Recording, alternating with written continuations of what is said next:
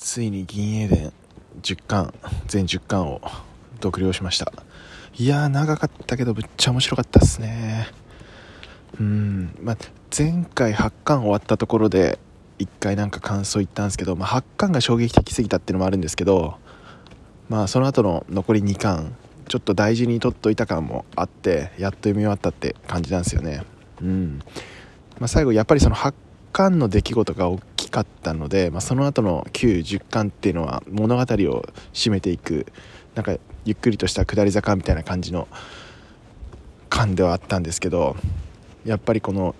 全部通して読んだ感じはもう本当に最高の作品だったなって感じなんで、